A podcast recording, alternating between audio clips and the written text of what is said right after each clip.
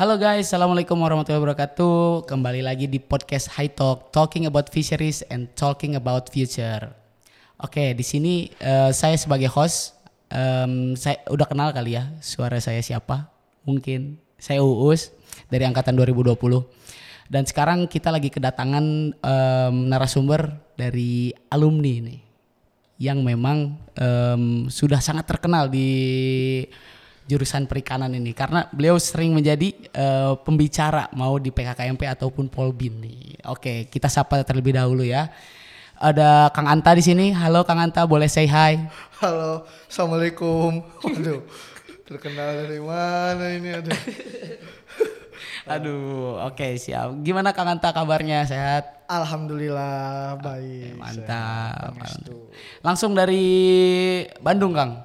Ya dari dari Bandung ya. Oke, boleh kali ya eh, ceritain dulu eh, jalan-jalannya ke sini gimana sih macet atau enggak? Enggak lah, enggak macet. Kan kalau Jatinangor dari Bandung ke Jatinangor kalau kita berangkatnya sekitar jam 11 kan enggak terlalu macet ya. Oke, Kalau siap. pagi tuh baru kan dari arah Jatinangor ke Bandungan itu Hmm. kan wah, luar biasa. Iya. Nah, jadi kita bahas tentang apa? Traffic jam, bahas tentang kemacetan. Aduh, bukan dong, Kang. kita itu bridging dulu aja. Oh, bridging Iya, dulu. Ya, betul. ya, ya, Em, kita ngebahas soal ini sih, Kang.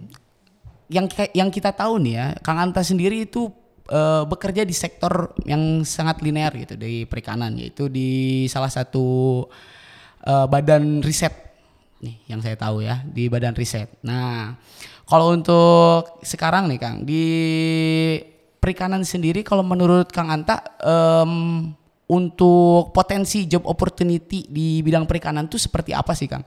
Entah itu sangat banyakkah atau bagaimana? Ya, eh ya eh, langsung jawab. Boleh, mangga Atau Kang. dikumpulin dulu pertanyaannya. J- Jadi kayak webinar aja ya?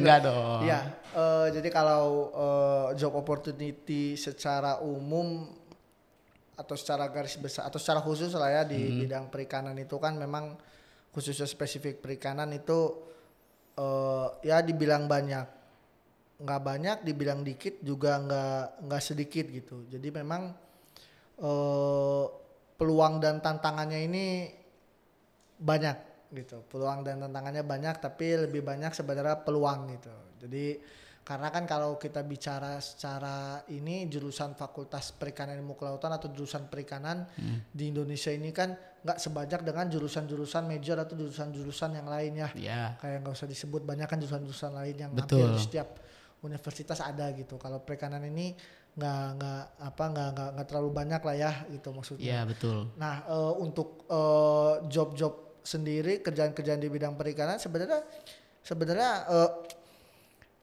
ada kerja. Jadi gini, karena kita secara perikanannya eh secara apa? Secara kita ini universitas ya. Kita bukan apa? Bukan eh, vokasi kan. Nah, pekerjaan-pekerjaannya itu kan biasanya orang bilang kan banyak di perusahaan atau eh, ya di ya belakang meja lah gitu. Iya, Sebenarnya- betul. Sebenarnya sebenarnya sebenarnya nggak seperti itu juga gitu. Di pekerjaan perikanan banyak ada di tambak, ada di perusahaan pengolahan ikan, ada di sebagai quality control juga bisa gitu. Bekerja di eh, perusahaan-perusahaan pangan gitu. Jadi bukan perusahaan perikanan yang terbatas hanya eh, bidangnya perikanan enggak Iya, enggak, betul. seperti itu gitu. Ya memang kalau kita lihat secara garis besar dengan yang lain kesannya sempit ya. Perusahaan perikanan juga pasti butuh orang psikologi untuk orang HR, Iya, butuh betul. orang hukum untuk legal officer gitu ya. Iya. Eh, apakah mereka butuh orang perikanan ya mereka butuh tapi cuman bukan hanya untuk jurusan perikanan doang gitu jadi yang saya mau bilang adalah ya tadi dibilang banyak juga enggak dibilang sedikit juga enggak gitu. Nah itu kan kalau saya lihat lebih ke tantangan. Nah, tapi kalau opportunity atau kesempatannya saya malah lebih melihat kepada bagaimana teman-teman lulusan perikanan ini membuat something lah, membuat sesuatu lah, mengkreat lah, entah startup dalam bidang perikanan. Kan eh, udah mulai banyak ya sekarang saya lihat juga startup-startup dalam bidang eh, perikanan. Dan dia juga udah buka eh, lowongan pekerjaan juga kan untuk jurusan-jurusan eh, perikanan kan. Nah, harapannya ke depan ya teman-teman perikanan lulus juga bisa mengkreat atau menciptakan hal-hal semacam ini gitu. Jadi bukan hanya sekedar sebagai pencari kerja. Iya betul. Oke, em, kalau di Kang Anta sendiri kan pekerjaan Kang Anta sekarang di badan riset nih. Kalau untuk selinear apa sih? Selaras selaras Iya. sebagaimana selarasnya gitu dengan Iya. itu Kang Anta. Ya dulu kan saya di eh, waktu ini kan eh, di lembaga peneliti di lembaga ilmu pengetahuan Indonesia ya. Cuma Ya, kan sekarang kan udah jadi Badan Riset Inovasi Nasional ya. Ya, Eh, memang saya eh, masuk itu dengan menggunakan jurusan eh, perikanannya juga gitu. Cuman memang bidang yang saya ambil lebih spesifik pada terkait dengan pengelolaan laut, marine governance. Saya bicara terkait dengan eh, menyerempet terkait dengan hukum lautnya juga, terkait dengan kajian-kajian sosial humanioranya juga, kebijakan lebih utamanya gitu. Walaupun itu semua eh, harus saya akui, saya bersyukur sekali gitu kebantu karena saya orang yang datang dari S1-nya eksak karena kan perikanan eksak ya. iya betul. Lebih kental kepada biologinya ya. Jadi Ya, ketika betul. bicara teoritis atau bicara masalah kebijakan saya bukan ada berbicara masalah teori atau itunya tapi saya berbicara juga terkait dengan eh, bagaimana kondisi ekosistemnya, bagaimana kondisi ekologinya, bagaimana biologi, faktor-faktor biologinya gitu ya. Karena ya saya harus akui saya beruntung gitu kuliah gitu. Jadi kalau dibilang eh, selinear apa ya ya menurut saya linear karena jurusan perikanan itu yang saya apa yang saya pakai gitu yang saya Betul. yang saya eh, gunakan gitu. Ya sama halnya kayak teman-teman alumni kita yang kerja di Kementerian Kelautan dan Perikanan kalau ditanya linear ya linear betul. di dinas perikanan di kabupaten gitu kan ada kan eh, beberapa alumni kita juga ya linear karena jurusan itu yang dia dia pakai gitu Hmm. entah nanti kerjaannya keluar dari eh, perikanan atau gimana ya itu urusan nanti gitu Iya. itu kalau linearnya gitu Oke, siap. Kalau untuk Kang Anta sendiri kan dari tadi em, membahas pekerjaannya itu di, di lapangan banget gitu kan ya Kang ya. Dan ada nggak sih di Brin juga yang memang em, yang kad- tadi kata Kang Anta kembali gitu di belakang meja dan seperti itu kayak gitu. Ada nggak sih kesempatan yang seperti itunya? ya eh, oh kalau sekarang di BRIN kalau masuk untuk sebagai peneliti ya bukan Ya. sebagai bahasanya kalau ini kan apa kalau di kampus ada dosen ada tenaga pendidik ya kalau Iya, kita betul. adanya manajemen iptek sama periset ya peneliti Hmm. ya itu bukan jurusan perikanan pastinya gitu Iya kan betul. dan itu sekarang kalau masuk di BRIN untuk jadi peneliti ini harus S3 harus lulus dulu apa eh, doktoral dengan Iya. eh, beberapa persyaratan yang lainnya juga gitu dan kalau kerjaan saya nih ya misalkan Iya gitu betul. Kita mengerti. ya ini cerita aja ini kan jangan, jangan serius-serius lah ini ya. Iya betul. Jadi gini, kalau saya tuh dulu gini simpelnya us dulu tuh saya suka jalan-jalan. Iya.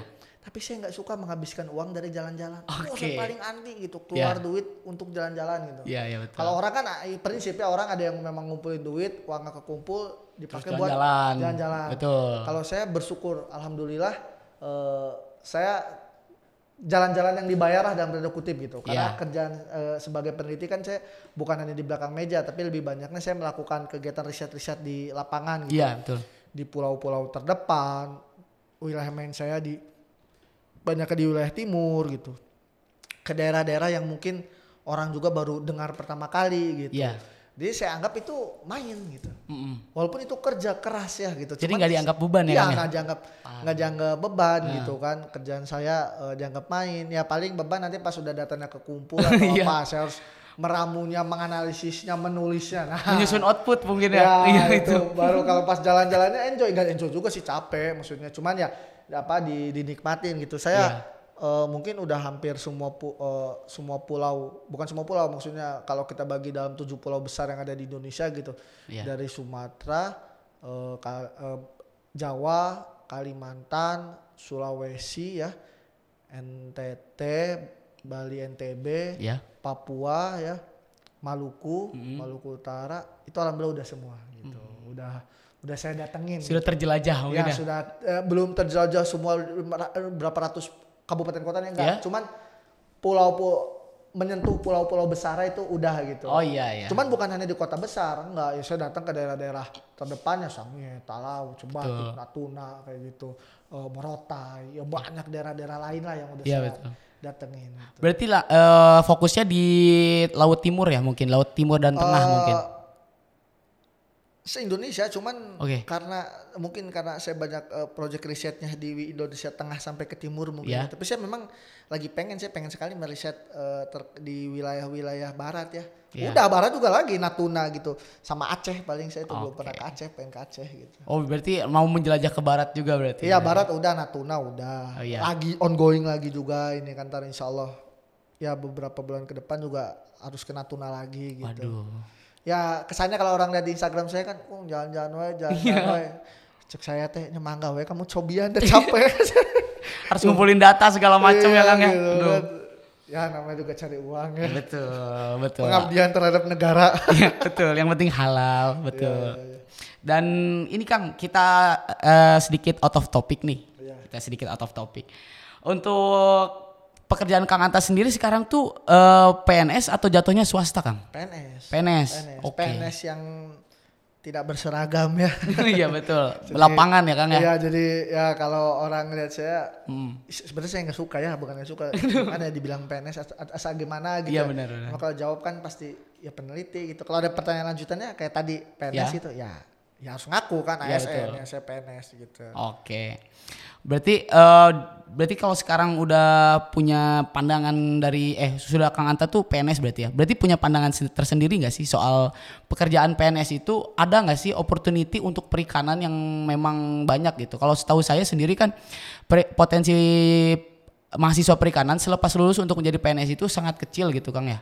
Eh, seperti di dinas saja eh, saya punya pengalaman saudara saya punya pengalaman gitu eh dia beliau mengikuti CPNS itu emang hanya di apa ya diambil satu dari 8.000 orang Betul, seperti itu. betul Gimana Kang? ya betul ada teman kita yang banyak ya banyak juga Hmm. di Kementerian Kelautan Perikanan ada juga yang di Kementerian eh, Desa Ya. ada juga yang dinas perikanan eh, teman angkatan saya bahkan itu di dinas perikanan eh, perikanan apa ketahanan pangan saya lupa pokoknya di Banjar Ya. gitu kan banyak eh, ada yang beberapa jadi PNS juga untuk lowongan perikanan ada cuman ya kalau ditanya banyak atau enggak ya dibanding dengan jurusan lain ya mungkin kita nggak sebanyak jurusan lain Iya gitu betul. cuman opportunity untuk ke sana ada gitu Ya. ada ada gitu Oke, siap. Em, berarti bisa dibilang eh, kita memang harus mencari dan terus mencari mungkin ya selepas em, selepas lulus dari perikanan. Dan saya juga kepo nih sama Kang Anta. Gimana sih ceritanya dari awal gitu? Tiba-tiba bisa apa namanya di badan riset, badan riset gitu, bekerja di badan riset dan gimana struggling awalnya seperti itu. Ya sebenarnya ada dua alumni kita ya yang lebih senior dari Hmm. saya, angkatan sem- 2000 ya, angkatan sekitar angkatan 2000 lah lebih senior dari saya juga sama di di LIPI juga dulunya LIPI sekarang BRIN ya. Itu yang saya Ya, tahu ya. betul. Kalau yang lain mungkin ada juga ya. Gitu. Hmm. Nah, eh kurang maju itunya kurang maju. Majuin lagi. Oh, oke. Ini biasa teman-teman ini masalah mic ini. nih. Aduh, masalah teknis ya guys ya. Iya. Tadi pertanyaannya? Eh, pertanyaannya itu untuk ini Kang, eh, seberapa susahnya sih atau seberapa strugglingnya waktu pertama kali kita eh, seluas eh, ya betul. Ya, eh, gini. Jadi kalau saya eh, ya iya saya lagi-lagi bersyukur ya alhamdulillah. Ya. Eh, orang bilang kalau kerja paling enak tuh sesuai dengan passion atau sesuai dengan hobi gitu. Betul. Saya dulu waktu kuliah ya tukang demo gitu ya aktivis-aktivisan. Tukang Iya. demo saya ya udah gedung DPR, gedung KPK, gedung ista- depan Istana Merdeka, Ya. demo di eh, luar pulau di Bali, di Malang, di Provinsi Riau gitu. Udah udah demonya tuh seneng lah gitu. Betul. Tapi demo itu kan berdasarkan kajian. Nah, kebetulan dulu saya aktif lah bem-beman kayak gitulah. Nah, bidang saya memang di kajian strategis. Hmm. Oh, yang kastrat ya? ya, Oke. membuat kajian, menulis, mengkaji, Ya. menganalisa, berdiskusi, berdialog. Nah, itu hobi saya kayak gitu. Hobi- Ya. Saya senang baca kayak gitu kan. Hmm. Ya alhamdulillah Allah kasih jalannya ke pekerjaan yang dulu mah nggak dibayar gitu ya mungkin waktu pas kuliah kayak gitu Iya, bikin-bikin kajian, bikin-bikin isu gitu kan. Iya. Ya alhamdulillah eh, jalannya sekarang sesuai gitu. Iya. Eh, Dan jadi buat saya nggak jadi terlalu beban gitu. Hmm. Bahkan saya saya sangat senang gitu apa eh, explore. Ya, saya memang bakatnya jelmana resep ngobrol gitu, Iya, resep, resep, resep ngopi ngobrol gitu, resep diskusi dialog gitu. Jadi saya senang aja gitu, resep nulis oge gitu. Jadi alhamdulillah eh, pas awal masuk ya jadi kayak bukan bukan suatu hal yang baru gitu Ya. ya walaupun dulu kan itu mahasiswa ya sekarang kan basicnya udah sains ya profesional gitu Hmm, betul. kan ya penyesuaian-penyesuaian semua orang juga pasti penyesuaian gitu Iya. cuman buat saya bukan jadi sesuatu yang baru banget gitu dalam dunia apa bahasa tulis menulis atau diskusi mendiskusikan gitu perdebatan gitu ya mungkin kalau sekarang kan perdebatannya ilmiah eh, Iya. lebih ini lagi Oke. gitu Mas. Kalau untuk jalan sendiri gitu, jalan menuju pekerjaan itu sesulit apa apa sih gitu? Eh, selepas kita lulus dari S1 perikanan, apakah memang ada se-struggling itu untuk mencari pekerjaan? Iya, iya, iya. Eh, iya, iya, iya. Eh, betul, betul. Jadi kalau di kit, jadi gini, eh, saya suka ngobrol sama teman-teman sama Iya. adik-adik ya gitu. Jadi dibilang kalau menurut saya semua itu harus ada eh, perencanaannya, harus harus ada eh, perencanaannya. Kalau ada perencanaan, setidak-tidaknya ketika kita keluar dari perencanaan kita, setidak-tidaknya kita udah berusaha. gitu Iya betul. ketika kita balik kita tahu nih perencanaannya eh, seperti apa gitu. Jadi nggak Iya. nggak nggak ngeblank banget lah. Nah yang jadi pokok permasalahannya adalah bukan sesulit apa gitu. Tapi seberapa siap kita merencanakan perjalanan kita setelah lulus kuliah. Bahkan saya sering ngomong gini sama adik-adik. Kalau Iya. datang saya ngobrol Kang hayang S2 eh hayang naon eh." saya selalu bilang entong. Jawaban pertama entong ulah jangan Iya iya benar. ya terus suka nanyakan S2 nggak usah kata saya. Bukan maksud nggak usah tapi saya tanya lagi. Nah. Pertanyaannya bukan pengen S2 tapi pengen apa Iya benar. Pengen. kalau kamu pengen kerjanya ibarat hayang kerja gitu hayang gawe Iya. setelah lulus S2 nanti ngelamar-lamar lagi sama, kayak Sama-sama teman-teman aja ya? S1 Iya. sama-sama aja gitu Hmm. cuman apa biar lebih ada background S2 gitu Bi- eh, ya lebih baik kerja 2 tahun udah ada pengalaman kerja 2 tahun baru Iya, nanti udah kerja tiga tahun baru sambil ngambil kuliah atau apa gitu kan Hmm. jadi harus dipikirkan dulu matang-matang gitu direncanakan dulu kalau saya memang merencanakan setelah lulus saya pengen langsung kuliah S2 gitu. Saya pengen langsung S2 eh, saya tertarik dulu. Dulu mah saya alhamdulillah saya nggak ada pikiran. Eh kepikiran mana kepikiran jadi peneliti LIPI gitu. Iya iya.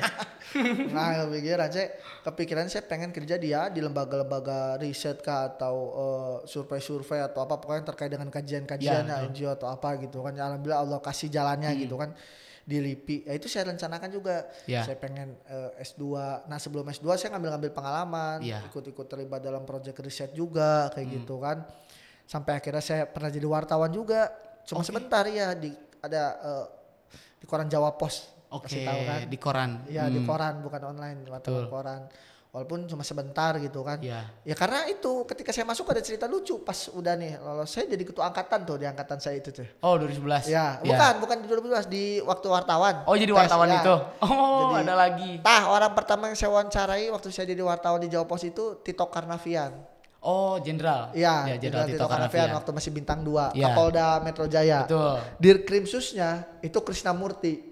Waktu itu lagi ada kasus yang bom Sarina sama Jessica Mirna itu tuh, Oh. kopi cyanida. Mm-mm. Wadir Krimsusnya Perdi Sambo waktu itu. Aduh. Ya skip dulu. Jadi rada relate ya saya sama Iya, Perdi betul, Sambo. gitu. Aduh. Nah, eh, karena saya pengen tahu di balik dunia media itu seperti apa Iya, gitu. kan. betul. Karena kan kita dulu waktu pas jadi bem-beman kajian strategis atau apa kan dekat juga sama teman-teman media. Nah, Mm. saya pengen tahu pas saya masuk ini cerita lucunya. Ya. Pas sama ket- eh, saya jadi ketua angkatan di kalau nggak salah waktu itu 13 masih ada kok grupnya teman-teman Iya. angkatan. Kalau nggak salah 13 atau 12 orang gitu. Cuman kita berguguran satu-satu pada keluar-keluar saya Iya. juga keluar gitu kan. Pas ditanya jurusan apa? Ada Banyak kayak dari sastra, dari pasti. apa oh, jurnalistik atau apa Sangat gitu. umum ya, ya? umum Iya. sastra apa gitu ya maksudnya dengan dunia Iya. media. Pas saya tanya, saya ditanya saya jawab perikanan. Oh, periklanan. Saya bilang kok dia ngomong periklanan? Oh, dibiarin aja gitu kata saya. Terus dia nanya lagi, Tak eh, dari periklanan mana? Hah periklanan? Perikanan. Ya karena kalau di periklanan kan memang ada jurusan periklanan yang memang kerjanya di media kan, Ya, untuk urus advertisement gitu-gitu kan. Iya.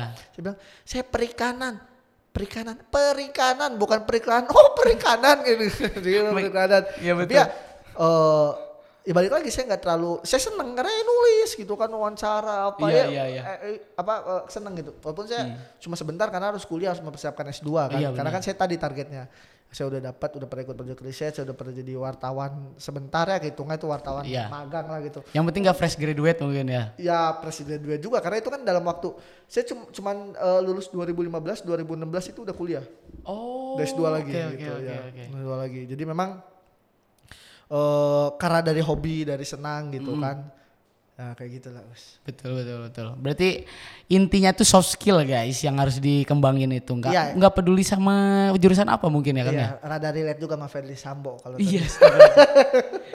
Jangan dulu Kang ya. masih pengen masih pengen hidup. Enggak kok polisi baik. Oh ya polisi baik, betul betul polisi baik. Saya teman polisi. Oke mantap. Eh, mungkin lanjut lagi ke pertanyaan selanjutnya nih Kang ya. Eh, dari pandangan Kang Anta nih, em, teman-teman untuk teman-teman perikanan sendiri itu ada nggak sih pandangan untuk gimana bagaimana sih kerja sebagai PNS, bagaimana kerja sebagai pekerja swasta, bagaimana bisa bekerja mungkin di luar negeri gitu. Mungkin eh, diberi pandangannya Kang boleh. Ini dari pemahaman saya. Betul, POV Kang Anta. saya melihat ya gitu ya. Ya. Eh, jadi memang kayak misalkan ya, kayak kerja di tambak gitu Ya. atau kerja di kapal ikan. Panas nggak us? Betul panas. Capek nggak us? Capek banget. Ya kan? Resikonya tinggi nggak us? Bu, betul. Ombak gede. Uangnya gede nggak? Apa? Uangnya gede nggak? Iya. ya pasti. Nah kan perta- resiko. Ya pertanyaannya begitu kan. Ke, keganjal lagi sama yang namanya realitas. Ih, kerja kayak gini, eh, gaji kayak gini, apa eh, kerja kayak gini sulit, apa segala macem. Tapi terbentur lagi sama gaji misalkan gitu ya, sama apa kayak gitu kan. Nah jadi kalau saya mau bilang di sini adalah kerja itu yang utama. Ini memang kayaknya bullshit tapi enggak sih yang saya rasakan. Terus saya ceritakan kenapa saya eh, ngomong kenapa saya ngomong seperti ini. Jadi gini. Kerja itu yang pertama, kerja itu memang cari uang. Iya. Tapi yang pertama bukan uang. Hmm. Kalau saya ngomong ini orang bilang, ah oh, udah maneh makan kiki. Bukan masalahnya. Bullshit ya kan Iya. boleh. Kerja itu memang kita cari duit. Cuman yang pertama itu bukan uang. Tapi memang bener kita butuh pengalaman. Betul. Sok akhirnya nu jadi direktur-direktur atau apa. Emang hari ini lulus besok jadi direktur? Iya. Enggak kan? Tapi butuh apa? Pengalaman. Hmm. butuh apa? Butuh karir. Jadi yang dicari itu karir untuk ke depannya, untuk keberlanjutannya, bukan kerja di awal. Hayang lulus, gawe langsung gaji 10 juta misalnya gitu kan. Hah, kan digaji setahun habis itu nganggur lagi. Iya. Nggak sustain kan? Betul. Tapi kan yang penting kerja itu kita cari pengalamannya dulu, bikin karirnya dulu ya kan. Iya. Yang kerja di bidang perikanan sama seperti itu, yang di non perikanan juga atau nggak linear ya atau mismatch sama seperti itu. Iya. Jadi kerja itu bukan masalah eh, uang dulu, tapi yang penting kita kerja, ya uang kan dapat teman kerja kan, ya kan. ngikutin. Tapi bukan mikirin uangnya dulu Iya gitu. betul. Kak, saya berprinsip begini. Ya ini mungkin karena kerjaan saya terkait dengan sains ya, dengan Iya. ilmu ya. Kalau saya mikir gini, ilmu di atas, saya di tengah, duit di bawah. Semakin saya kejar ilmu, duit semakin ngejar saya. Nah, gitu polanya dibalik gitu. Dan Iya. ya mungkin itu yang saya apa eh, rasakan gitu. Jadi saya nggak mau duit itu di atas gitu. Walaupun sekarang apa-apa kalau nggak ada duitnya saya juga nggak mau. nggak nggak bercanda. Maksudnya dalam artian dulu almarhum ibu saya pernah ngomong gini. Gimana Kang? Saya, saya beberapa kali lah diundang Hmm. ya teman-teman juga suka ngundang apa pembicara atau apa ya kalau adik-adik mah pro bono lah ya saya nggak nggak nggak mau dibayar nggak usah Oke, dibayar Pernah saya dibayar saya Ya. balikin uangnya gitu kan Ya relate Iya guys. iya nah naonan gitu cek orang mesinnya orang mere duit ke maneh seorang beli rokok juga ngeteng keneh cek orang Iya, mere mere duit gitu kan Benar nah benar benar.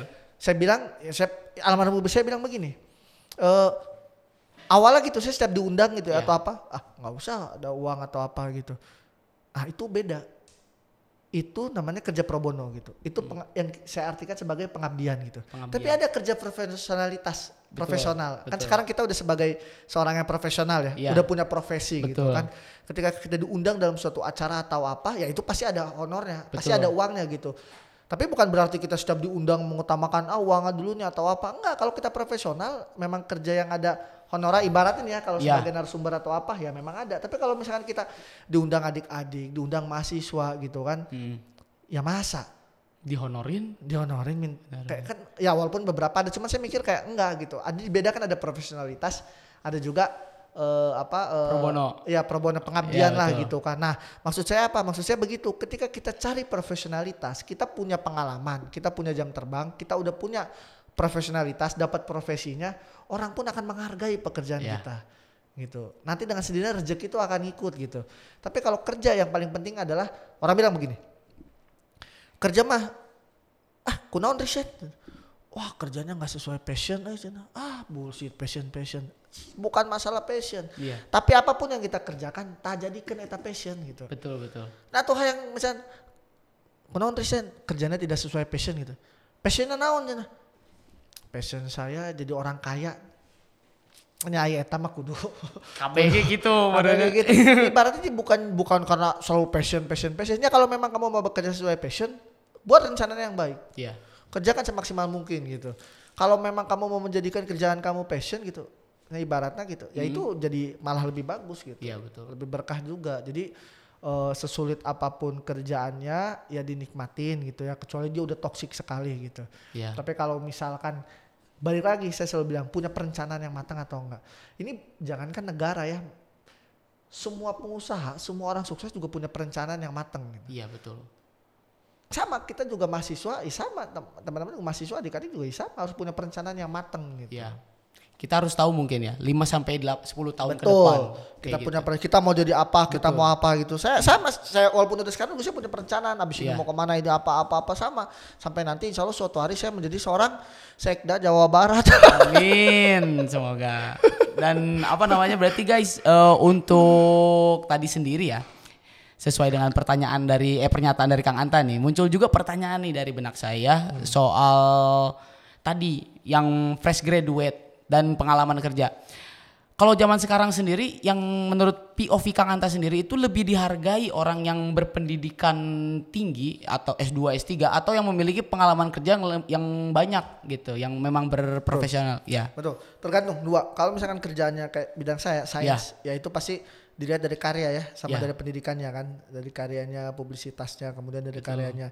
Tapi kalau dalam pekerjaan yang teknis, ya pasti dilihat dari pengalaman kerjanya tuh. Hmm. Banyak kok saya orang lihat orang-orang yang kerja di dunia tambang, di dunia apa, bahkan yang eh, S1 atau apa gitu. Ya. Dia bukan S2 S3 tapi banyak pelatihannya, jam terbangnya tinggi. Oh, itu headhunter ya yang cari untuk jadi dia jadi manajer di sini dia apa dia banyak. Ya. Karena pengalaman kerja gitu dicari. Kalau lihat direktur BUMN aja, dirut-dirutnya. Hmm. Ada dia tadinya eh, direktur apa di bank, eh tiba-tiba jadi dirut di PT eh, BUMN apa gitu ya, Ya. bukan finansial atau apa. Nah, itu dicari bukan dari bidangnya, tapi apa? Pengalamannya, manajerialnya. Nah, manajerial itu terbentuk dari mana? Dari Pengalaman, pengalaman, betul. kerjanya Iya. gitu. Jadi semakin tinggi pengalaman kerja kita, jam terbang kita, terus didukung dengan profesionalitas yang tinggi gitu.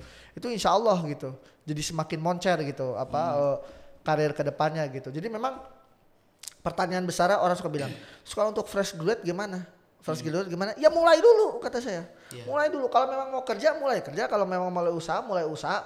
Kalau mau jadi seorang eh, dosen atau mau jadi seorang saintis ya kuliah. Tapi bukan kuliah sekedar kuliah gitu. Enggak. Iya. Bangun relasinya, bangun jejaringnya. Enggak sekonyong-konyong pulang. Oh saya dokter dari Harvard. ya. Terus iya. kenapa? Ujuk-ujuk gitu Iya ya mau kan? apa? Mau, oh saya mau ngelamar di perusahaan anda, saya dokter dari Harvard atau dokter dari mana gitu dari universitas apa di eh, Suriname misalkan kayak gitu. Iya. Ya terus apa gitu? kan semua dilihat gitu. Sama kayak tadi saya bilang Brin. Ya. S3 kan harus doktoral kan. Tapi Iya, di balik walaupun memang gelar doktoral dia harus dilihat udah punya publis, udah jurnal berapa, udah pernah apa kayak gitu, riset Iya. apa. Kayak gitu. Jadi bukan bukan hanya sekedar pendidikan, pendidikan, pendidikan. Pendidikan penting. Cuman jalurnya kita mau ke mana? Iya. karya apa yang kita punya gitu. Hmm. Por- kalau arsitek ke portofolionya gitu. Iya, iya. Eh, seniman mah dilihat lukisannya atau pematung dilihat dari Betul, patung portofolio portofolionya. juga Nah, ya. itu portofolio sama gitu. Oke oke. Berarti kalau untuk eh, dari apa ya kita tergantung pekerjaannya sendiri berarti kan. Betul. Kembali lagi ke, eh, ke Betul. pekerjaan yang ingin akan teteh sekalian da- Hmm. tekuni. Tolong di apa namanya dipersiapkan dari sekarang dan memang direncanakan secara matang Ya, tadi betul. mungkin ya. Oke kita langsung ke pertanyaan selanjutnya mungkin ya Kang ya. Em, Kang Anta sendiri di di BRIN nih meneliti tentang apa aja sih Kang kalau untuk di BRIN itu? Saya Ya betul. saya neliti tentang hal-hal yang rahasia.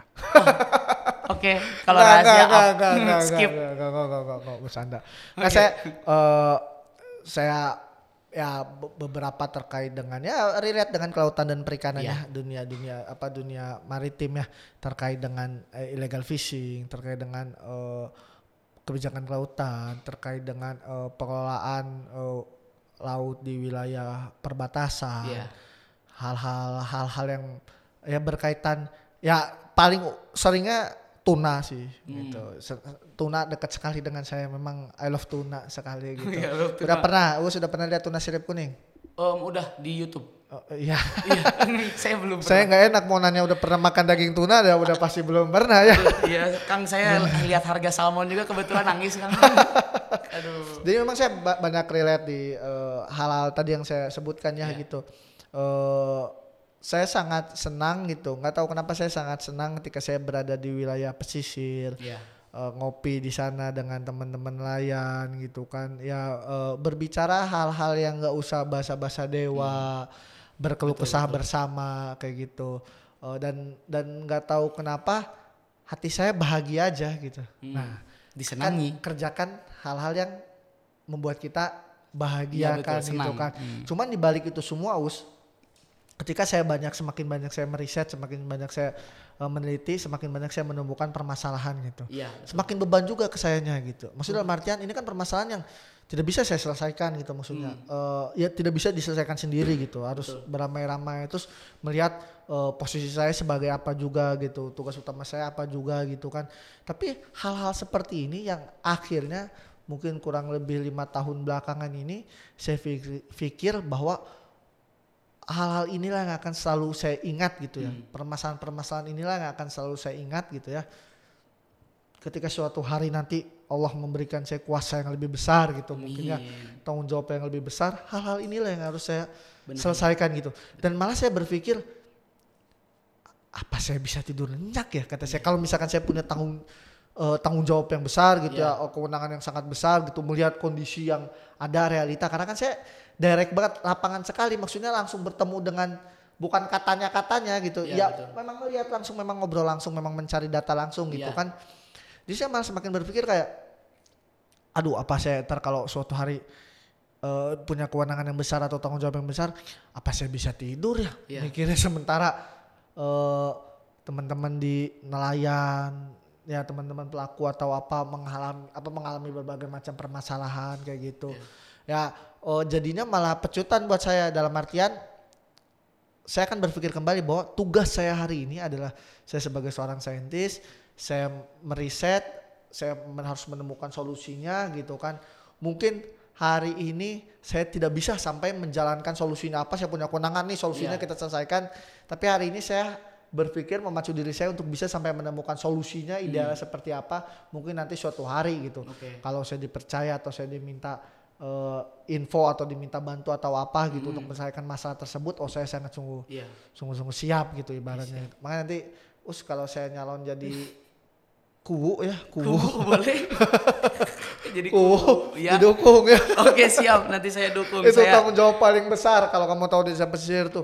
Oh, kepala iya. desa, uh jangan remehkan kepala desa, RT RW, uh, itu tanggung jawab sangat besar. Karena ketika ada permasalahan awal, bukan Ri yang denger, Pasti kepala desa. bukan gubernur yang denger, Iya. bukan Pak Joko yang denger gitu kan. Iya. tapi RT RW dan kepala desa dan mereka berusaha bersama-sama menyelesaikan permasalahan tersebut coba kurang hebat apa. Kepala desa kan Mhm, betul betul. kita bahas kepala desa nggak Jangan dulu. Kita langsung ke pertanyaan ini dulu. Saya juga penasaran gitu Kang soal ini tadi eh, pernyataan dari Kang Anta soal em, Kang Anta memikir apa ya? Lebih jadi lebih mengetahui masalah-masalah yang memang lebih apa ya? Yang tidak di-report mungkin di media banyak ya, di media banyak. Nah, eh, kan yang kita tahu tuh sejauh ini yang soal masalah masalah soal apa namanya perikanan sendiri itu pasti a- IUU fishing lagi, IUU fishing lagi kayak gitu ataupun eh, apa eh, penyelewengan di arah konservasi kayak gitu mungkin. Nah, kalau untuk masalah yang sedang dialami Indonesia sendiri gitu ya, selain IUU fishing ini itu apa sih Kang? eh ah, ini mantap ini saya bicaranya sampai subuh boleh ya Oh ya boleh. boleh kita ini aja. ya eh saya mungkin gak akan membicara AI fishing ya karena betul. ya walaupun itu salah satu fokus riset saya yang udah Ya. berkali-kali AI fishing eh, tapi saya bicara dari aspek lainnya eh, dari eh, permasalahan lain kalau orang pasti ditanya banyak masalah dalam bidang perikanan kelautan iya banyak begini Ya. begini begini gitu tapi kalau saya eh, melihatnya bahwa sebenarnya permasalahan yang kita anggap sebagai masalah Iya. Oleh teman-teman nelayan atau oleh, teman-teman atau warga pesisir ini sama mereka dianggap bukan Masalah. masalah. Contoh gini, Gimana Kang? BBM ya. Hmm, betul. Kita naik kan. Betul. Oh kerasa. Oh apalagi mahasiswa ya. Aduh, itu. Waduh, Iya. dulu pernah dengar isu Indomie mau naik aja mahasiswa Oh, anggap ngapan ya Kaget kan. saya sepuluh ribu Indomie. Iya bahaya kan kalau Indomie sepuluh ribu Betul. mahasiswa Ketar terus BBM naik ya. Betul. Perjalanan saya melihat ke daerah-daerah yang mungkin jauh dari kota Iya. besar ya atau daerah terdepan. Dan mereka udah biasa BBM mahal. Udah biasa. Gimana maksudnya? Udah biasa BBM itu mahal gitu. Karena kan SPBU nggak sebanyak di sini. Oh iya. Saya lihat ada SPBU cuma eh, cuma saya nggak sebut nama daerahnya. Ada SPBU cuma di sini apa kan pakai nozzle gitu ya. Iya. Ini pakai kecrek aja yang pakai apa tuang nggak apa tuang pakai kayak minyak tanah gitu ya? ke kotak pakai Ah, ada betul, betul, kayak betul. gitu aja gitu kan. Dan harganya juga nggak tahu itu ketepatannya apa dari nol atau gimana gitu. Tapi itu nggak tahu SPBU Pertamina apa apalah intinya Iya, banyak iya, bensin-bensin eceran atau apa kan. Dan kalau kita baru melihat antrian BBM banyak di daerah-daerah yang saya datang itu antriannya selalu sangat panjang. Bukan masalah harga tapi ketersediaan. Coba BBM mahal itu udah jadi masalah gitu ya. Hmm, betul. Mereka melihat itu masalah, cuman karena ada masalah lagi yang lebih besar apa ketersediaannya. Iya. Us tahu nelayan itu kalau mesinnya yang pakai eh, mesin yang pakai bensin pertalite karena pertalite susah, mereka pakai pertamak. Bayangkan. Waduh. Pakai pertamak. Pertama sekarang udah 14 ribu kan? 14.500 Iya, dari kapan mereka ada di beberapa wilayah akhirnya karena nggak tersedia pertalite terbatas mereka pakai pertamak tuh hal yang buat kita di kota ini BBM naik itu kan masalah besar ya sangat masalah banget, BBM tuh aja hidup orang banyak hati-hati ketika BBM naik pasti berimbas ke semua misalnya kalau BBM naik gaji naik bener gak Ya, uang harusnya. jajan naik harusnya kan Wajib. kalau gaji naik orang tuanya uang jajan anak naik kan Betul, Nah, tapi betul. ini kan gaji nggak naik ya Iya. kan BBM naik uang jajan juga nggak naik jadi kan ada solusinya dari pemerintah kan? Gimana? kita bahas itu lain waktu lah Oh iya oke. Saya juga kelepasan maaf ya. Nah, cuman ya itu tadi, eh, jadi kadang permasalahan yang kita rasa berat gitu. ya. Ya memang berat sih aku itu berat. Tapi ketika pas saya ketemu dengan teman-teman nelayan, ih ternyata eh, BBM memang udah mahal di sana gitu. Karena mereka belinya eceran, eceran Iya, kan udah di up harganya Pasti. pasti kan. Kemudian subsidi yang kadang suka tidak sesuai gitu, tidak semua bisa menikmati gitu. Di beberapa pelabuhan-pelabuhan perikanan ada SPBU untuk nelayan, cuman nggak aktif juga, Iya, nggak hidup juga gitu kan. Ya kalaupun ada, kadang koptasi atau yang belinya ya panjang lah Hmm. eh, ininya. Cuman pada intinya masalah-masalah yang ada kalau saya lihat itu sebenarnya menemukan solusinya juga sebenarnya tidak tidak terlalu ribet karena begini loh. Kalau Iya. yang saya pahamin lain tuh nggak pernah teriak-teriak eh, minta turunkan harga, turunkan Iya. apa. Mereka minta hal yang simpel. Coba BBM tersedia tuh. Hmm. Yang penting BBM tersedia. Coba itu eh, wilayah tangkap dibagi, jangan kapal-kapal jaring besar nangkap di wilayah tangkapan tradisional. Hmm. Hal-hal yang sebenarnya bukan permintaan-permintaan besar yang Iya. Malah kadang kalau dibuatkan misalkan ya saya sering datang dibuatkan cold storage, tahu ya ruang penyimpanan Iya betul. di daerah-daerah yang listriknya nyala tidak pasti kadang mati kadang nyala Iya. kadang mati kadang nyala mati lampu dalam sehari bisa berkali-kali Hmm. bahkan ada yang nyala listriknya baru cuma 12 jam gitu Ya kan pasti. dibingkinin cold storage bisa pakai generator eh, bensin buat nelayan aja susah. Apalagi generator. iya apalagi buat generator terus gimana gitu nah iya, kadang suka tidak tepat Hmm. eh, sarana itu yang tadi saya bilang apakah ketika nanti saya diberikan tanggung jawab yang lebih besar atau kewenangan yang lebih besar saya bisa tidur memikirkan hal itu Ya. terlebih lagi Indonesia terdiri dari 17.000 ribu Pulau. pulau teman-teman atau masyarakat Indonesia yang hidup di wilayah pesisir yang Iya. hidup di wilayah pulau-pulau pulau-pulau kecil Hmm. pasti utamanya kerjaan mereka itu dari laut dong Iya betul. baru ntar perkebunan pertanian kayak gitu kan pertambangan tapi kan utamanya mereka dari laut Iya. gitu kan nah hal-hal semacam ini gitu yang yang terkadang mikro ini kan Hmm. tapi diselesaikan dengan makro Iya. masalahnya apa dikasihnya cold storage masalahnya apa dikasihnya tempat eh, yang membutuhkan eh, elek- eh, energi yang besar energi listrik Iya, yang iya, besar gitu kan orang di beberapa daerah tahu pembangkit listriknya tenaga apa Tenaga apa tuh? tenaga diesel Masih PLTD. pakai bensin lagi. iya pakai diesel udah tahu dah itu solar ya kan Nah, jadi kan nah, Iya. nah, nah itu makanya saya bilang saya cerita bisa sampai subuh untuk menguraikan masalah ini satu persatu gitu. Iya, betul. Cuman pada intinya adalah tadi teman-teman eh, di masyarakat pesisir, teman-teman nelayan itu nggak pernah meminta sesuatu hal yang muluk-muluk gitu. Hmm. Ya kayak tadi, kalau kita kan di kita di Bandung gitu ya. Iya. Ya kita tersiksa dengan BBM naik. Oh, itu bohong kalau ada orang bilang, "Oh, BBM naik ah biasa aja." Itu mungkin orang kaya ya. Iya. Mungkin orang kaya itu Maya gitu Betul. kan. Nah, bayangkan teman-teman nelayan Hmm. yang dia apa ini pernah ada yang ngomong sama saya, "Pak, saya mah Iya. biarin seliter 15 ribu, yang penting itu ada." Bayangin. Yang penting ada. Yang penting ada. Nah, ntar kan pasti harga ikan jadi dia jual hanya sedikit karena kan modal keluar lebih besar kan. Iya. Nanti berpengaruh juga terhadap ekonomi kan sirkulasi ekonomi ini berputar. Nah, hal-hal Hal-hal begitulah. Us. Iya, betul. Kalau untuk harga ikan sendiri itu bisa dinaikin sepihak nggak sih sama? Nah, ini dia. I- Ini, ini ini mantap ini. ini mantap. Mau dagang, Us. Oh enggak ini gini, Mau ini gini, tahu. ini gini. Jadi gini, dalam proses bisnis eh, ini sekalian insight aja kali ya, Iya, apa boleh. yang saya temukan, Sama apa yang saya tahu ya nih. buat teman-teman kan. Hmm.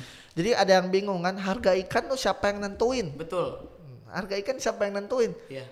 Emang ada di laut pelangnya ikan segini harga segini? Oh, tidak ada dong. Kan. Nah, ini saya nggak bicara makro ya, saya Iya. bicara kecil ya dalam supply chain. Iya. Jadi ketika nelayan, nelayan itu kan ada nelayan yang menangkap dengan modal utama, modal dia sendiri, us, kapal dia sendiri, bensin dia Iya, sendiri gitu. Ada nelayan yang dimodali oleh pengepul.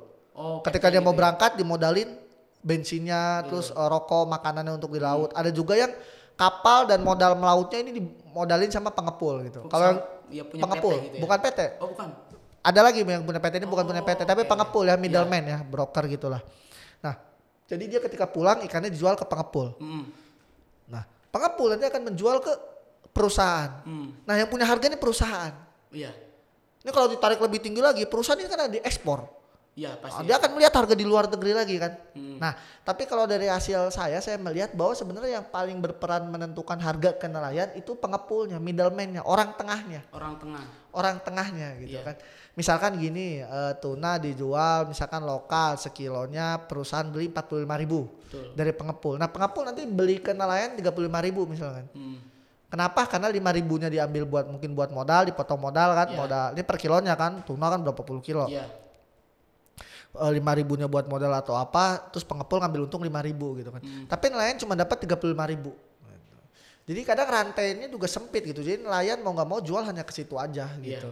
Nah itu jadi nggak ada di setahu saya ya koreksi Hmm. kalau saya salah nggak ada tuh eh, pemerintah atau apa meng- menjadi penengah mengeluarkan harga batas head harga eceran tertinggi Oh, iya, harga ikan tertinggi harga ikan tertinggi nggak ada bahkan us secara logika kalau lagi musim harusnya nelayan dapat uang banyak dong Iya. ikan banyak ini Realitanya. saya nggak bicara general ya saya Iya, bicara di beberapa wilayah Betul. ketika ikan lagi melimpah us itu malah harga ikan jadi jatuh. Ikan jadi jatuh dan tidak terserap oleh pasar dan akhirnya ada di beberapa kasus aman lain dibuang-buangin ikan Tapi bukannya masuknya ke supply demand bukan sih kan? nah karena begini Ah, di wilayah misalnya kayak di wilayah terdepan atau apa Iya. itu unit pengolahan ikannya juga sedikit Oke. pengepulnya juga nggak banyak Iya. anggaplah eh, dia dalam sehari pengepul sama unit pengolahan ikan bla bla bla hanya sanggup menyerap ikan misalkan ya Iya. hanya sanggup menyerap 15 ton. Ketika lagi panen, nelayan ini total mendapatkan ikan 30 ton. Ya berarti yang terserap hanya berapa? 15 ton kan. Iya betul. Akhirnya karena ikannya banyak, ya tadi supply demand akhirnya diturunkan harganya. Iya. Ya Udah mau saya serap banyak nggak? Diturunkan. Waduh. Ya kan? Nah, coba kalau misalkan pasar terbuka lebar, pemerintah masuk di sana Iya. misalkan ya, memberikan atau menarik investor atau menarik eh, yang ada informasi eh, apa penjualan mana yang mau nyerap eh, dibuat eh, jalur logistiknya, eh, jalur transportasinya, transportasinya begitu, itu kan bisa terserap. Hmm. Musim panen dapat uang banyak, malah ini. Nah balik lagi terus kalau musim pacaklik, kadang nggak selalu banyak juga Iya benar. dapat ikannya. Tapi harganya naik, cuman kan ikannya sedikit gitu. Sangat Kadang. ironi Iya, ya. kadang malah udah musim pacaklik agak ikan dikit harganya ditekan lagi. Iya betul. Murah. Karena kan kalau minyak kayak kita kenal dalam minyak ada harga eceran. Iya. Tertinggi kan dijual berapa walaupun harga eceran berapa dijual di pasar kan berapa kan. Iya. Nah, kalau di perikanan harga ikan begitu yang saya pahami. Jadi yang paling berperan memang yang menentukan itu di orang tengahnya, di apa di si pengepul dia dapat harga dari perusahaan. Perusahaan dari mana? Dari buyer dia nanti. Kan sama-sama hitung margin, hitung potong, hitung apa kayak gitu Iya. kan. Tapi ya nelayannya hanya mengikuti aja gitu. Jadi bukan nelayan berkuasa, bukan nelayan yang tah orang dapat ikan sakil, kurang dijual dek sakilo tiga puluh ribu, maneh daek kop, ente oge kajen gitu. Nggak bisa, nelayan mengikuti yang ada. Ap- i- ini kalau apalagi yang nelayan yang tadi yang dimodalin ya, Iya, ya dia betul. mau nggak mau gitu. Hmm. Nah itu kondisi yang ada. Tapi bagaimana solusinya? Ya perbanyak pasar, perlebar pasarnya, Hmm. perlebar. Mungkin gitu. dan perjelas juga mungkin ya.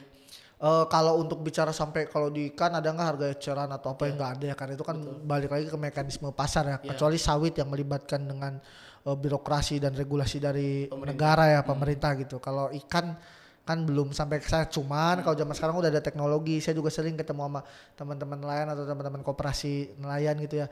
Mereka udah tahu misalkan harga ikan ini di Indonesia mereka udah tahu oh ini harganya lagi segini jadi dia jual segini harganya Iya. gitu. Karena mereka udah melek akan informasi. Oke, mantap.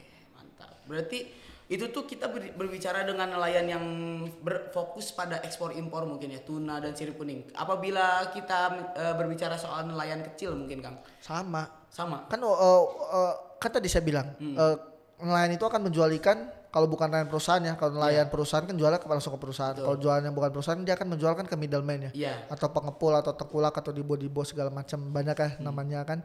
Nah, nanti kan ikannya setelah itu kan baru sama tibo-tibo atau sama Iya. pengepul ada yang dijual ke pasar. Iya. Untuk oh, pedagang pasar kan dijual baru ke langsung ke konsumen. Ada yang dijual ke oh, unit pengolahan ikan untuk dipasarkan lagi di Ya. domestik misalkan gitu kan tetap aja berarti kan yang menentukan harganya si orang tengah ini mau ngambil harganya berapa nih Oh tetap langsung ke orang tengah ini gitu. ya pasti ada orang tengahnya Iya, gitu karena saya jarang melihat ada nelayan tiba-tiba jual. jual gitu kecuali begini ada juga yang di body body itu istrinya jadi bapaknya nangkap ikan Ya. istrinya jual di pasar-pasar pinggir jalan lah gitu Hmm. jadi pas bapaknya turun eh, kapal mendarat kapal-kapal kecil kan small scale ya mendarat sama istrinya sama saudaranya dibantuin ngambil ikannya dari Hmm. kapal udah langsung dibawa ke atas istrinya langsung jualin di situ. Kalau itu kan beda gitu. Tapi pasti lewat orang tengah ada ada orang tengahnya kecuali tadi nelayan korporasi ya yang memang kapal ikan yang dimiliki oleh perusahaan ya dijual Hmm. bukan jual ya memang dia kerja di digaji sama perusahaan juga mungkin ya Iya, gitu kan entah bagi hasil atau digaji gitu. Om, kalau ini kan berarti ngelihat dari permasalahan yang tadi dijelasin juga dari Kang Anta soal nelayan-nelayan Indonesia juga kan tidak menutup kemungkinan masih banyak gitu yang nakal. Seperti yang saya tahu di utara Pulau Jawa itu di kabupaten ya di utara Pulau Jawa ada yang masih menggunakan eh, alat tangkap cantrang. Alat tangkap cantrang yang memang sudah jelas dilarang gitu di Ya. O- eh, KK- KKP. ya Nah, apa masalah seperti itu gitu yang membuat eh, masyarakat yang memang eh, jadi nambah nakal? betul bukan. Sebenarnya gini eh, kita melihat masalah eh, gini eh, kita dasar gini. Secara sosiologi ya Iya, antara nelayan dengan petani. Betul. itu kehidupannya beda. Kalau kita dengan nelayan selalu keras kan. Iya, betul. Karena kalau kita lihat lebih jauh lagi, sumber daya yang dihadapi berbeda gini. Kalau petani kalau kita lihat di film enakan subuh-subuh habis sholat subuh sama istrinya bawa nasi bawa apa kan nandur ya kan habis itu makan tenang Ya, terus pulang lagi. Kenapa? Karena udah tahu ketika keluar rumah udah tahu wilayah mana yang mau didatengin. Iya, betul.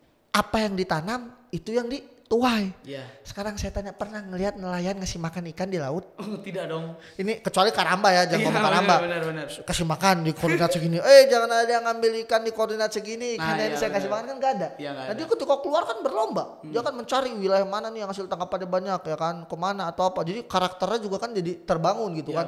Walaupun saya selalu bilang ya karena kita orang perikanan. Masyarakat yang paling jujur itu adalah masyarakat nelayan. Iya. Karena dia tidak neko-neko. Saya belum pernah ngeliat ada nelayan kaya dia bawa eh, ini eh, mobil Alphard misalkan gitu di rumahnya. Ya enggak kalau atau pakai jas gitu ya enggak yang namanya nelayan Hmm. Ya pakai baju. pakai kayak gitu eh, ya memang untuk apa dia pakai jas atau apa gitu. Maksudnya Betul. bukan karakteristiknya bukan seperti itu gitu kan.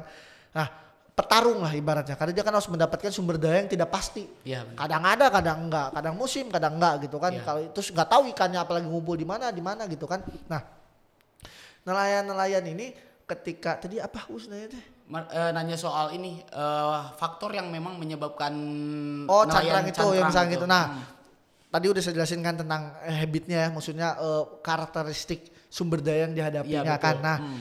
akhirnya terbentuklah nelayan eh, membuat alat tangkap. Hmm. Alat tangkap kan sesuai dengan karakteristik hasil tangkapannya. Iya, betul. Kalau yang eh, jaring kejer, rawa, ya, eh, pancing ulur, mungkin bagan, eh, Iya. terus bubu atau apa itu kan ada ada target utamanya ya Betul. kan. Cantrang pun ada target utamanya. Nah, ketika ini dilarang, ketika ini mau dialih eh, fungsikan, maksudnya Iya. alih alat tangkap, ya boleh karena memang cantrang ya tidak tidak berlanjut ya, Iya. itu sangat tidak berlanjut dan itu aktivitasnya rendah gitu kan terhadap eko- ekologi dan ekosistem juga apalagi Hmm. Iya. kalau tahu eh, cantrang traul yang dasar, betul. wah itu bukannya Dikeruk berapa kan. kilo dikeruk itu kayak. Nah, cuman ini masalahnya. Ketika nelayan mengambil sebuah alat tangkap, ini bukan sehari dua hari. Ini adalah skill. Ah, saya pernah ikut terus mancing terus Hmm. Kok kedapet ya teman nelayan kok dapat ya mancing Saya- Orang-orang dapet iya gitu. kok nggak dapet sih? Gimana apa pakai feeling atau gimana gitu? Ya itu kan terbentuk karakternya gitu Iya, kan. Jadi ketika dia sudah biasa nangkap pakai cantrang pakai apa tiba-tiba hari ini dikacet udah nggak boleh nangkap lagi pakai cantrang. Besok ganti alat tangkap. Oh ya nggak semudah itu gitu. Ah, jadi butuh yang namanya transisi. Makanya kalau nggak salah waktu itu Bu Susi pernah ngasih masa transisi waktu itu. Iya, Ya, memang itu. Nah, entah entar abis itu ada yang nakal atau apa ya wajar namanya manusia Pasti. kan ada yang nakal atau apa Iya. gitu kan. Cuman kalau saya melihatnya bahwa sebenarnya pendekatannya aja. Hmm. Pendekatan ini harus harus dengan pendekatan bukti bukan dengan pendekatan teori. Lihat Hmm. kalau menangkap dengan alat tangkap seperti ini hasilnya lebih bagus. Kan saya banyak kok ngeliat teman-teman lain yang sudah berkelompok, berorganisasi, bisa ngomong, jago gitu Iya. kan. Ngerti tentang keberlanjutan perikanan atau Iya. apa. Iya karena dapat pendampingan, dapat empowerment, dapat pemberdayaan gitu. Sehingga pikirannya lebih terbuka gitu. Iya. Bahwa ikan itu bisa habis. Mereka tahu kalau kita menangkap dengan cara begini ini ikan ntar habis. Ntar bagaimana? Tong punya anak, anak bagaimana nanti? Oh iya. Sehingga dapat nggak nggak dapat lagi ikan. Nah, jadi kan terbuka karena apa? Diberikan contoh, diberikan bukti, diberikan pendampingan yang baik dan benar. Kayak gitu. Jadi teman-teman lain tuh teman-teman yang paling jujur dan kemudian malu hatinya tinggi dibanding kita us. Kita Iya. kadang main sikat-sikat aja lain enggak rasa nggak enaknya tuh besar gitu. Hmm. Oke. Berarti itu sejauh yang Kang Anta tahu dari apa namanya eh, Indonesia Timur mungkin eh, karakteristik di setiap nelayannya itu seperti itu mungkin ya. Iya, memang beda-beda ya maksudnya Iya. ya ada ada beberapa ban- banyak lah karakteristik Iya gitu. pasti. Berarti untuk apa ya namanya? Sejauh ini Kang Anta udah pernah eh sering gak sih nemuin nelayan yang memang Kang Anta tuh tahu itu tuh tidak diperbolehkan, tapi tidak enak negur atau bagaimana gitu. Oh ya pernah tuh. Nah, itu Ba- bagaimana, ba- bahkan bukan tidak perlu mereka tahu itu tidak diperbolehkan. Pas ngomong sama saya, mereka bilang, "Oh ini nggak boleh pak, memang begini-begini pak, ini kan nggak ramah nggak apa." Mereka sendiri padahal alat tangkap itu. Wah, ada kadang mereka ada juga yang begitu Iya, begitu iya, iya, kadang iya, kan ya mereka mereka kan takut juga sama hukum bukan Iya, takut juga betul. kalau ketahuan atau apa ya cuman kalau saya sih melihatnya bahwa ya mungkin kalau ada pendekatan yang lebih efektif gitu ya, Hmm. pendampingan yang lebih efektif mungkin mereka bisa berubah karena untuk merubah karakteristik itu kan tidak gampang Gus ya. Betul, tidak betul, main pasti. sikat, main apa kan pendekatannya selain selain humanis juga harus pendekatan yang membumi yang memang bukti yang Iya, langsung kayak gitu. Ada us banyak Ya. sering saya ketemu tukang bom aja ketemu saya. Ikan, Ada tukang bom. bom ikan. Kalau untuk ini Kang, kalau untuk kita bahas soal hukum konservasi juga di laut gitu. Kalau misalkan di Kang Anta sendiri pernah nemu nggak sih soal apa namanya eh, nelayan-nelayan yang memang eh, menangkap eh, menangkap hewan-hewan yang memang dilindungi gitu, sengaja dengan sengaja menangkap di hewan yang dilindungi. Masih ada, cuman kalau saya lihat sekarang Mm. Kampanye dan teman-teman NGO ini kan bekerja keras ya. Betul. Saya harus salut sama teman-teman NGO yang bekerja keras gitu ya. Eh, mengkampanyekan ini, mendampingi nelayan gitu kan. Tapi udah mulai berkurang gitu. Setiap saya datang tuh ceritanya dulu di sini Pak makan penyu kayak gini-gini. Dulu di sini lumba-lumba di Cuma sekarang udah mulai sadar ya karena itu butuh waktu pendampingan dari teman-teman NGO. Wah, sangat detail gitu kan dan butuh pengeluaran dana juga totalitas lah Ya. eh jadi udah mulai udah mulai berubah lah, udah udah mulai ke arah yang lebih apa, ke arah yang positif dan kalau dibilang oh berarti udah nggak ada, enggak masih ada. Saya masih ketemu masih ada. Cuman setidaknya saya yakin ke depan kalau misalkan kampanye terus berlanjut, kemudian pendampingannya semakin diperkuat gitu kan. Apalagi kalau pemerintah bisa menjangkau bukan cuman secara formalitas tapi benar-benar menjangkau gitu ya. Bek- ya atau minimal bekerja sama dengan teman-teman NGO yang memang paham di lapangan ini insya Allah gitu. Iya, iya. Jarang sedikit lah antara nelayan-nelayan yang nakal di kemudian hari gitu. Oke mantap, oke siap. Untuk ini berarti Kang, eh, kita ngebahas soal ini kali ya. Kita mau apa ya? Lanjutin diskusi kita yang kemarin tertunda mungkin di Sulawesi Utara tentang apa namanya pulau terluar Sangihe, eh Sangihe Sangir gitu. Sangihe, Sangihe, Oh, Sangihe ya. Tiga Kalau kali saya ke sana tuh. Iya, eh, di Sangihe sendiri itu yang kemarin masih ada satu spot ya Kang eh, untuk apa namanya nelayan kita tuh tidak menangkap di spot tersebut yang kemarin kita diskusikan. Maksudnya gimana? yang satu spot di utara Pulau Sangihe yang dekat dengan Filipina. Oh, bukan itu maksudnya wilayah yang rawan. Oh iya yang rawan. Ya, wilayah yang rawan Yang- akan terjadinya pencurian ikan dari negara negara Filipina. Betul. Yang Ya. pada akhirnya menggunakan eh, citra satelit yang menggunakan lampu. Oh, bukan. Jadi jadi tuh kita pengen cari tahu Iya. di mana wilayah kan gini kan ba- eh, jadi jadi bicara illegal fishing nih. jadi eh, di wilayah-wilayah perbatasan kita itu Iya. kan ya kayak sering dengar kan di Natuna gitu kan kapal-kapal dari negara lain Iya. maling ikan di kita gitu kan sama halnya dengan di Sulawesi Utara yang berbatasan dengan Filipina. Filipina. Nah, nelayan-nelayan kita itu gak nangkep sampai ke wilayah perbatasan gitu Hmm. Betul. kan ya karena armadanya juga gitu kan akhirnya banyak kan nelayan-nelayan nakal saya ketemu saya wawancara saya foto bahkan Hmm. saya udah ketemu maling ikan dari Filipina dari Vietnam sama dari Taiwan saya udah Itu ketemu di Sangihe atau di Natuna? oh mana ada di Natuna ada di Bitung saya Iya. ketemu ya saya lihat kapalnya gitu kan mereka masuk ke wilayah kita gitu ke, ke perbatasan Iya. mereka nangkap gitu kan Nah, terus waktu itu saya sama tim dari teman dari apa Yoji pengen ngeliat sebenarnya melalui eh, cita satelit melalui eh, VBD eh, Fierce Board Detection. Jadi Iya. untuk mendeteksi cahaya-cahaya kan karena kalau kap- kapal mereka yang banyak masuk ke kita ini namanya kapal-kapal eh, Pursen. Persen. Pursen itu yang pakai lampu. Jadi Iya. kapal besar berapa puluh GT. Jadi ada kapal utamanya yang jaringnya, kapal lampunya sama kapal penampungnya. Hmm. Ah, kan itu VBD itu melihat lighting cahaya. Iya, nah, betul. kita lihat di ada pola wilayah di mana wilayah tersebut tuh banyak gitu. Hmm. Kok ada sementara saya riset, saya datangi ke Sangihe, ke Talaut, ke apa, saya cari datanya, saya lihat wilayah penangkapannya, daerah penangkapannya, nggak ada kapal ikan kita yang nangkap di wilayah sana. Hmm. Terus itu kapal siapa? Hmm. Kapal jin. Bukan dong. Terus saya saya overlay lagi Iya. dengan data-data eh, kapal-kapal penegak hukum kita ya PSDKP. Iya. Mereka biasa nangkap-nangkapin kapal-kapal ikan asing kan. Iya betul. Saya overlay, oh ternyata mereka juga nangkap-nangkapin kapal illegal fishing asal Filipina di wilayah yang tadi saya bilang itu. Iya yang dicitrakan. Iya, yang di Cirang deket. Oh, Iya. berarti ini mungkin bisa kita duga memang wilayah ini adalah wilayah yang rawan gitu. Lokasi rawan. Lokasi rawan pencurian ikan Iya, iya. gitu. Oke.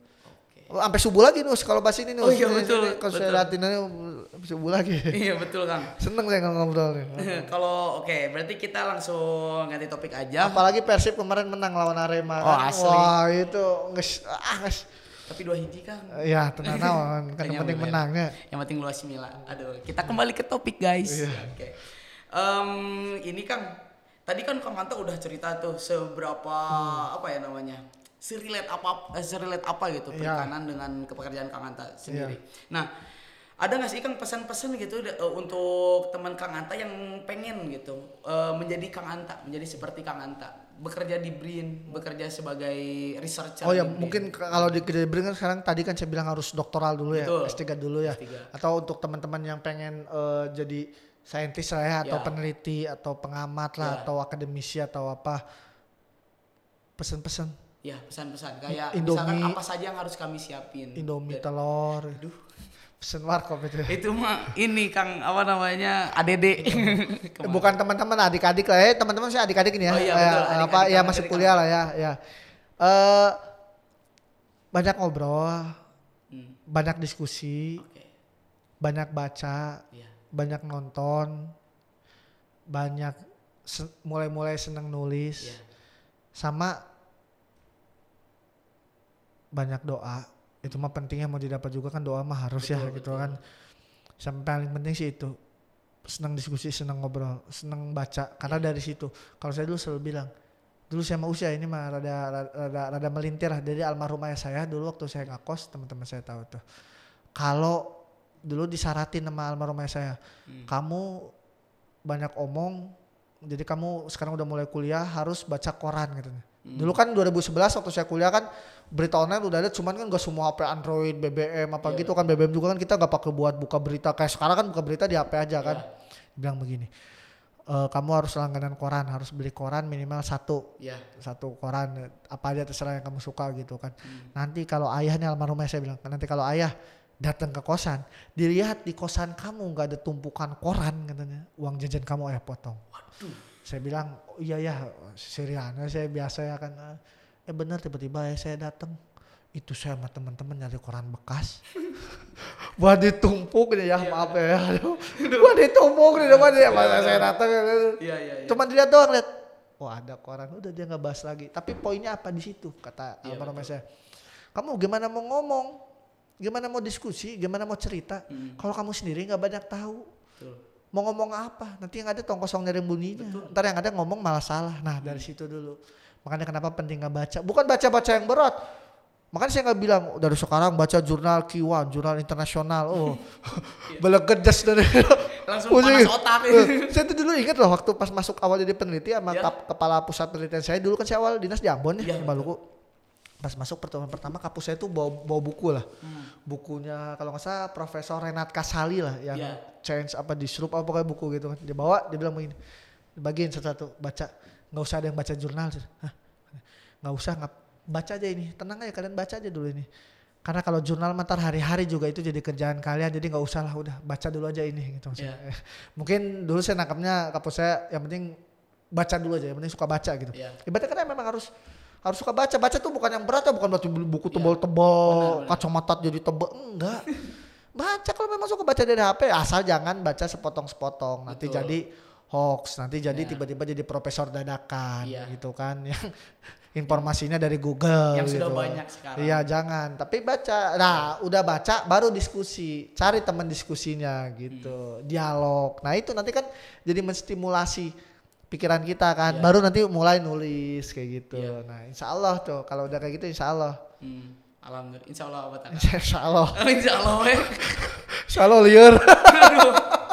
Enggak tuh. Itu kan pengalaman pengalaman saya ya, Betul. pengalaman saya gitu Iya. kan. Ini enggak nanya pengalaman asmara saya di kampus enggak ya? Oh ntar dulu. Oh, iya. Kita langsung mau ke pribadi. Ke pribadi boleh nggak nih? Oke kita lanjut dulu aja. Berarti pesan dari Kang Anta sendiri itu kan eh, literasi ya guys. Ya. Walaupun kita ketawa-ketawa ketiwi dari tadi, emang banyak banget eh, hal yang harus diambil dari poin-poin tertentu gitu. eh literasi itu sangat penting gitu. Kita eh, untuk apa namanya untuk menunjang pekerja bukan pekerjaan, untuk menunjang eh, pengalaman kita ke depannya seperti itu mungkin guys. Nah untuk Kang Anta sendiri eh, di angka- ka- ang- eh, Kang Anta angkatan 2011 kan? Ya. Ya. Nah, ini juga ada pertanyaan nih soal s- di teman-teman Kang Anta sendiri yang memang Kang Anta tahu nggak sih ada orang yang memang peker- bekerja di sektor perikanan juga gitu sama seperti Kang Anta? atau Ada kalau ada. Ada.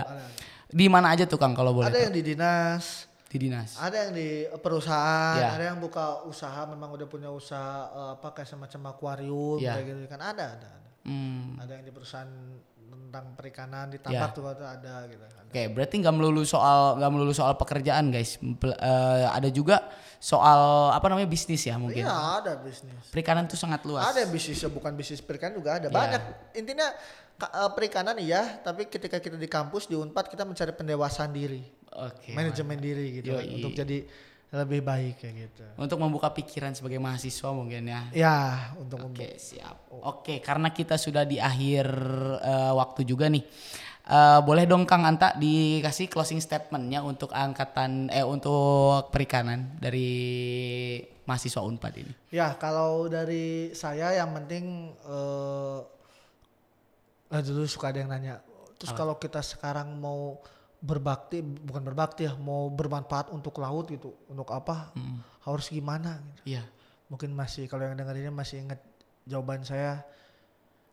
Kita yang penting main ke laut itu paling paling kalau mau berbakti ya, Iya. Ber- nggak usah mau bermanfaat gitu, Iya. nggak usah mikir oh gimana nggak, udah main aja ke laut. Dengan kamu main ke laut, dengan maranehnya ulin ke laut gitu teman-teman Iya, main ke benar. laut nanti kan jajan-jajan di sana menghidupi ekonomi di sana bayar retribusi berarti menghidupi untuk pariwisata bahari juga Hmm. Betul. kayak gitu kan nah, jangan buang sampah ke laut tapi kayak gitu kan Iya. itu hal yang paling simpel loh Iya. enak kan seneng kan orang zaman sekarang vitamin C vitamin C Iya, kan betul. nah terus kedua ya mungkin nanti insya Allah karena saya udah tinggal di lagi ini rumah di Cinunuk gitu Iya. jadi center pengen ada pengen bikin namanya semacam kayak dialog biru lah Dialog biru. jadi eh, ntar ya terbuka untuk Oke. junior-junior FPIK kalau mau Hmm. datang diskusi nanti kita buat temanya nanti saya undang teman-teman alumni untuk Oke. untuk sharing gitu kan. Jadi ya buka acaranya informal sambil ngopi-ngopi silaturahmi tapi ada ada insight di sana Iya, gitu. betul. Jadi dialog biru tema-temanya ntar saya carilah tema-tema yang bagus. Jadi ya Oke. untuk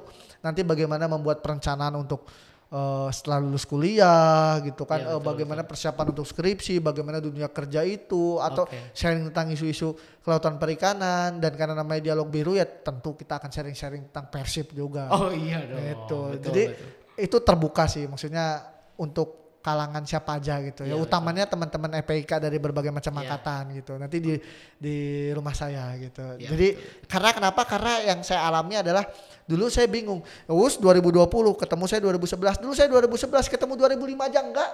Enggak tahu. Jangankan yang udah kerja yang udah jadi gitu, yang Iya. udah profesional gitu. Yang ketemu kuliah aja saya bingung yang mana. Apalagi ketemu angkatan 2002 2003. Iya, Us 2020.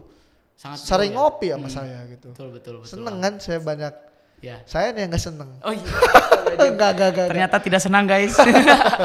Tapi itu ntar teman-teman yang dengerin ini terbuka Oke. lah kita datang Iya, di betul. rumah saya kita sambil ngopi-ngopi ya mungkin dua minggu sekali. Iya gitu. guys. Betul. Ya tiket masuk kayak mungkin dua ratus lima puluh ribu. Oke. Enggak lah Dicatat guys. gratis gratis. Oke, Air boleh. air mah ada di rumah saya. Iya iya betul. Di berarti eh, sejauh apa pun Kang Anta udah bekerja gitu Kang dan alhamdulillahnya Kang Anta masih ingat FPIK gitu, meng Allah. kembali maksudnya. Insya Allah. Buat Iya. saya titik turning point dalam hidup saya itu ada di perikanan karena in- jujur perikanan itu bukan jurusan yang saya impikan. Oke. Kita sangat tidak termasuk dalam radar.